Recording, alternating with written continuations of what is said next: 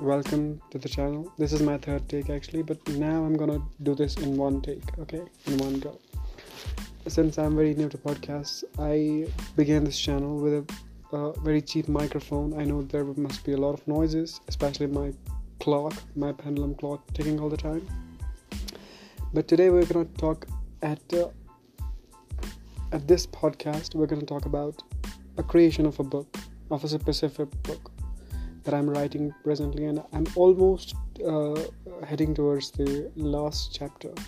I mean, I'm just in the middle of the last chapter. I don't know, maybe it, it will be the last chapter of the book. The book isn't a tale uh, as such. It's uh, a rambling uh, growth, or maybe a degeneration of uh, the central character that I won't call a hero or a protagonist.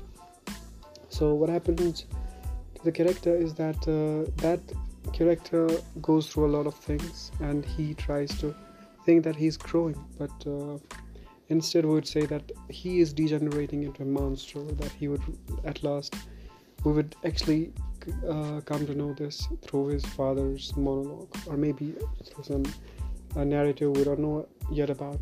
So that piece of thing is going to come uh, towards the end, and it's not come until now. So for now, what we're going to deal with, for now I'm stuck in a kind of a limbo where I cannot move anywhere, because my character is supposed to hate literature.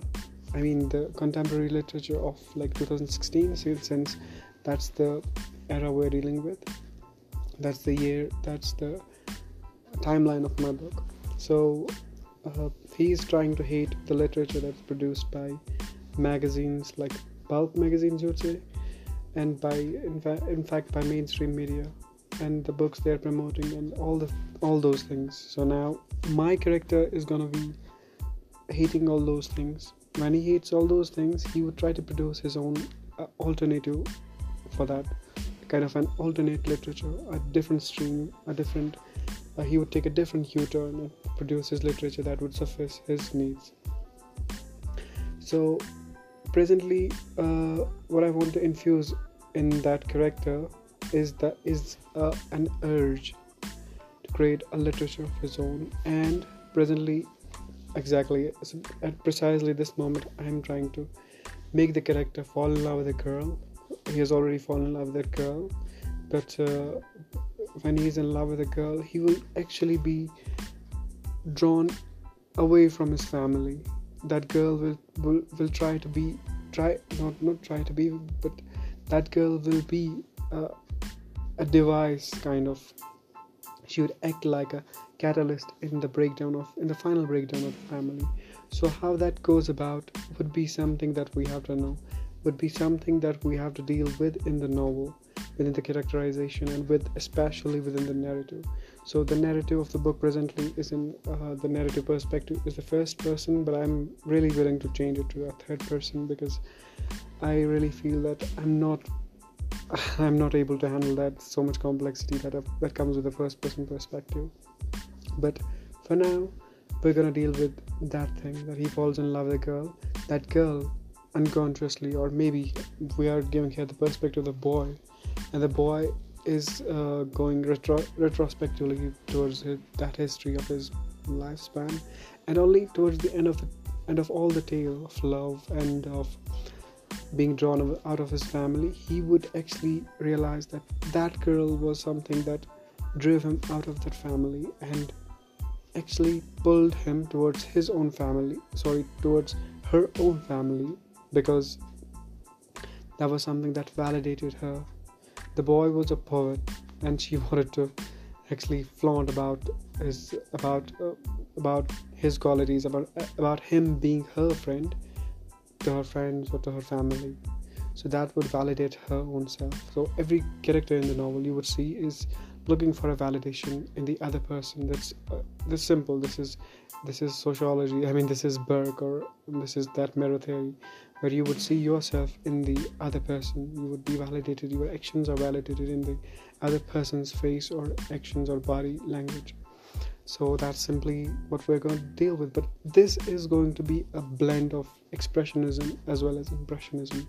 We're going to show that validation as well as the impressions that are drawn on uh, that character, that the character is molded into. And then this would be the tale of our times. That's where I am presently. And I hope that uh, the tale will be interesting one day, and one day it will be read by someone, maybe.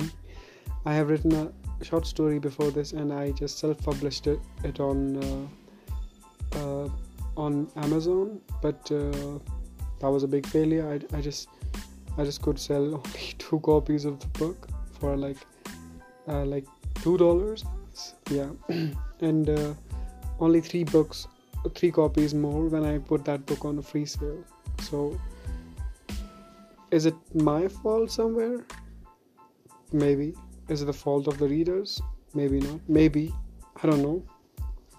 But this thing is going to be a diary. This podcast is going to be a diary of my, of what I do, milestones in my writing. Maybe someday I would be a writer who has really won uh, a Booker Prize, or shortlisted for something like that, or maybe a Nobel Prize.